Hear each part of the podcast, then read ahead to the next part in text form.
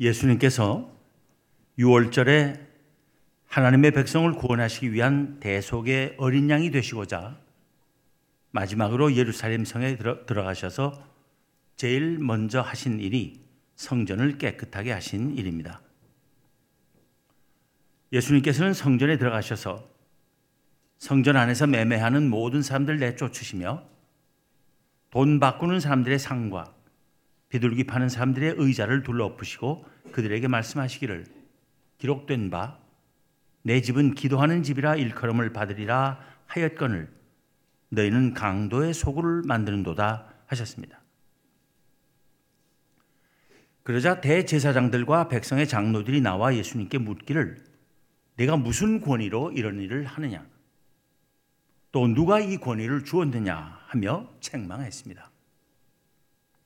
그러나 이에 대응하시는 예수님의 반문에 대답을 못해 무안해지고 이어진 예수님의 비유 말씀들 때문에 궁지에 몰리자 예수님을 붙잡으려 했지만 예수님을 선지자로 여기는 무리가 무서워 그 뜻을 이루지 못했습니다. 이에 바리새인들은 일단 물러가서 어떻게 하면 예수를 말의 올무에 걸리게 할까 상의하고는 그들의 제자들을 헤롯 당원들과 함께 예수님께 보냈습니다. 바리새인들과 헤롯 당원들이 함께 예수님을 함정에 빠뜨려 잡을 목적으로 찾아온 것입니다. 하나님의 아들이 십자가에 못 박혀 돌아가시는 있을 수 없는 일이 일어나려니까 사람들이 있을 수 없는 일을 버린 것입니다. 바리새인들은 하나님의 율법에 철저하려는 사람들이었으므로 자연히 열렬한 민족주의자들이 되지 않을 수 없었을 것입니다. 반면에 헤롯 당원들은 헤롯 가문에 충성하는 소수 유대인의 무리들이었습니다. 그들은 로마 권력과의 충돌을 피하고 로마의 정책에 순응하면서도 로마 총독에 의해서가 아니라 헤롯 대왕의 후손들이 나라를 통치하기를 선호하는 무리들이었습니다. 그들은 로마 황제에게 세금을 바치는 것을 성실한 시민의 의무라고 생각하고 있었습니다. 따라서 바리새인들과는 상극일 수밖에 없는 자들이었습니다. 그런데 예수님을 잡아 죽이기 위해서 바리새인들과 헤롯 당원들이 손을 잡는 놀라운 일이 벌어진 것입니다. 바리새인들과 헤롯 당원들은 먼저 예수님께 이렇게 말했습니다. 선생님이여, 우리가 아노니 당신은 참되시고 진리로 하나님의 도를 가르치시며 아무도 꺼리는 일이 없으시니 이는 사람을 외모로 보지 아니하심이니이다. 그들은 예수님에 대해 두 가지 사실을 확실히 해놓으려 한 것입니다. 하나는 예수님은 오직 참말만 하신다는 사실입니다. 둘째는 예수님은 그 누구의 눈치도 보지 않으시며 거리낌 없이 말씀하신다는 것입니다. 그렇게 함으로써 그들은 이제 곧 자기들이 던질 질문에 예수님께서 대답하실 말씀에 대해 뒤에 이런저런 다른 소리 못하도록 붙들어 맬 생각이었던 것입니다. 그리고는 예수님께 이런 질문을 던졌습니다. 그러면 당신의 생각에는 어떠한지 우리에게 이루소서. 가이사에게 세금을 바치는 것이 옳으니까 옳지 아니하니까. 바리새인들과 헤롯 당원들은 이 질문이 예수님을 잡기 위해서 절대 실패할 수 없는 완벽한 함정이 되리라고 여겼을 것입니다. 그 질문은 예수님께서 어떻게 대답을 하시더라도 빠져나갈 수 없게 만들 계책이었던 것입니다. 사실 그 질문은 예수님의 어떤 대답도 바리새인들로부터이든 헤롯 당원들로부터이든 어느 한쪽으로부터 반드시 고발을 당하게 만들 질문이었던 것입니다. 만일 예수님께서 가이사에게 세금을 바치는 것이 옳다 하시면 바리새인들이 들고 일어나 유대교 신앙을 버리고 민족을 팔아먹는 매국노라고 매도할 것이고 가이사에게 세금을 바치는 것이 옳지 않다 하시면 그때는 헤롯 당원들이 나서서 로마 황제에 대한 반역자라고 몰고 갈 것이 뻔한 일이었습니다. 예수님께서는 그 질문에 먼저 이렇게 대답하셨습니다. 의식하는 자들아 어찌하여 나를 시험하느냐? 예수님께서는 바리새인들과 헤롯 당원들이 그들의 질문 뒤에 예수님을 잡아 죽이려는 사악한 계략을 숨기고 있음을 간파하시고 그것을 폭로하신 것입니다. 그리고는 그들로 하여금 놀라서 물러가게 만들 기상천외의 대답을 하셨습니다. 예수님께서는 그들에게 세금 낼 돈을 내게 보이라 하셨습니다. 그들이 한 데나리온을 가져오자 그 화폐에 새겨진 형상과 글이 누구를 보여주는지 물으셨습니다. 그들이 대답하기를 가이사, 즉 로마 황제를 보여준다고 하자 예수님께서는 말씀하시기를 그런즉 가이사의 것은 가이사에게 하나님의 것은 하나님께 바치라 하신 것입니다.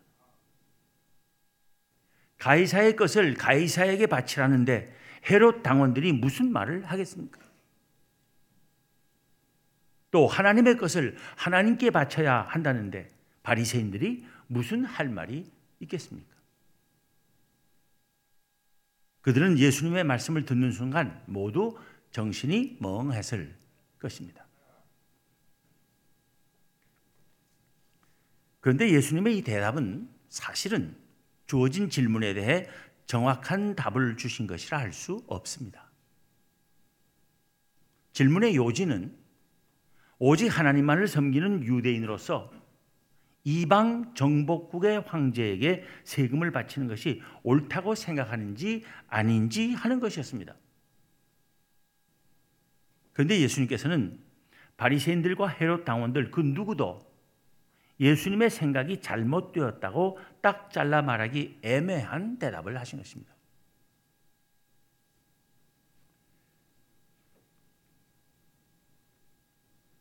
그런데 그 애매함이 아주 절묘한 것이었습니다.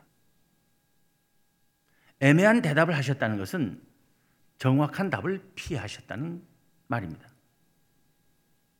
예수님이 정확하게 답을 하지 않으셨다면 거기에는 이유가 있는 것입니다. 예수님에게 대답이 궁하셨겠습니까? 그렇지 않습니다.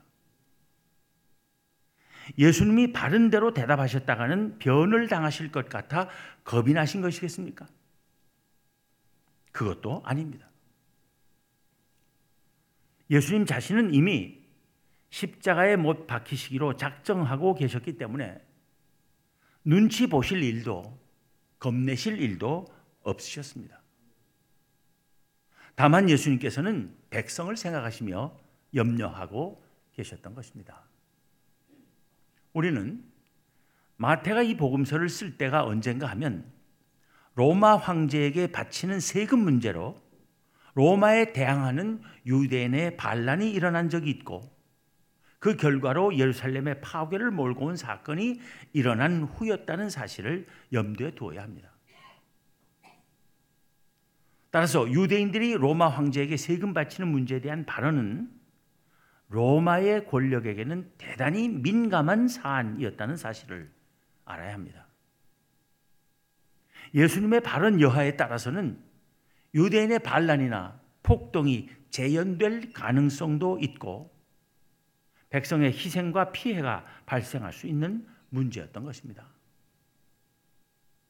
그런데도 바리새인들과 헤롯 당원들은 그런 건 아랑곳하지 않고 예수님을 잡아 죽일 일에만 혈안이 되어 그토록 위험하고 민감한, 민감한 문제를 건드리며 예수님에게 답을 하라고 압박했던 것입니다. 그러나 예수님께서는 먼저 백성의 안위를 생각하신 것입니다. 백성이 쓸데없이 희생을 당하게 하실 수 없었던 것입니다. 예수님의 대답에는 그저 막연히 자신 앞에 놓인 함정을 피해 보려는 의도만 있었던 것이 아니라 백성들을 위험에로 내몰지 않고 보호하시려는 사랑의 배려가 깔려 있었던 것입니다. 예수님께서 그들에게 세금 낼 돈을 내게 보이라 하신 이유가 무엇이겠습니까? 그들이 보인 화폐에는 로마 황제의 이름과 그의 얼굴이 새겨져 있었습니다. 그 화폐는 그것을 사용하는 유대인들에게 그들이 로마의 지배와 통치를 받고 있다는 사실을 상기시키는 것이었습니다. 예수님께서는 그 화폐를 보이라 하심으로써 그들에게 그 현실을 상기시키신 것입니다.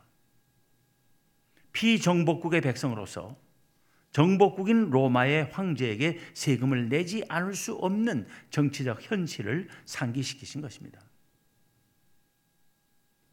하나님의 백성이 이방 황제에게 세금을 즐겨낼 수는 없지만 하나님의 백성의 안전이 유지되기 위해서 세금을 내지 않을 수 없는 현실을 스스로 깨달아, 깨달아 알아야 하지 않느냐고 바리새인들과 헤롯 당원들에게 되물으신 것입니다. 예수님의 말씀은 악한 자들의 위선적이고 반민족적인 계략과 그 간교함을 여지없이 수포로 돌아가게 했습니다. 예수님은 그 대답을 통해서 모든 사람을 깜짝 놀라게 하는 지혜와 백성에 대한 깊은 사랑과 사려 깊은 관심을 여실히 드러내 보이셨습니다. 예수 그리스도는 세상이 어떻게 해서도 이길 수 없는 지혜의 주님이심을 톡톡히 보이신 것입니다. 악한 자들이나 사악한 세력들이 아무리 사방에서 포위하고 공격하며 계략을 동원한다 해도 결코 이길 수 없는 지혜의 주님이십니다. 그는 하나님의 아들이시기 때문입니다. 예수 그리스도는 하나님의 아들로서 무한한 지혜뿐 아니라 또한 사랑으로 충만하십니다. 주님께서는 우리를 구원하시기 위하여 아낌없이 사랑을 쏟으셨으며 그 사랑을 성취하시기 위하여 무한히 지혜로우셨습니다. 우리의 모든 죄를 씻으시고 악과 죽음에서 우리를 구원하시기 위한 대속의 십자가. 그것은 주님의 사랑과 지혜의 결정체인 것입니다. 이 십자가를 붙들고 사랑과 지혜의 주님과 함께 날마다 승리하며 구원의 기쁨을 누리는 우리 모두가 되기를 기원합니다. 기도하겠습니다. 하나님 감사합니다.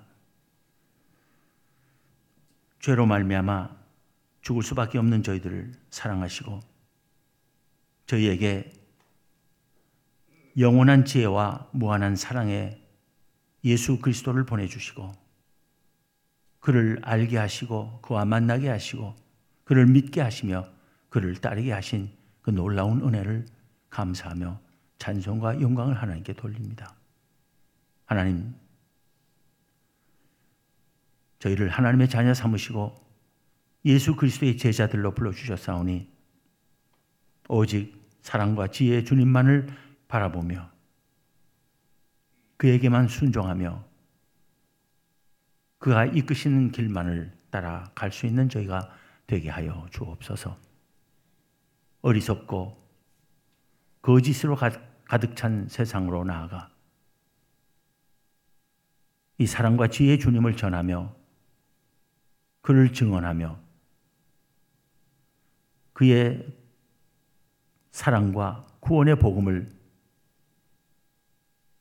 널리 전하고 나누며 이 세상을 하나님께로 이끌어가는데 귀하게 쓰임받을 수 있는 저희 모두의 삶이 되게 하여 주옵소서.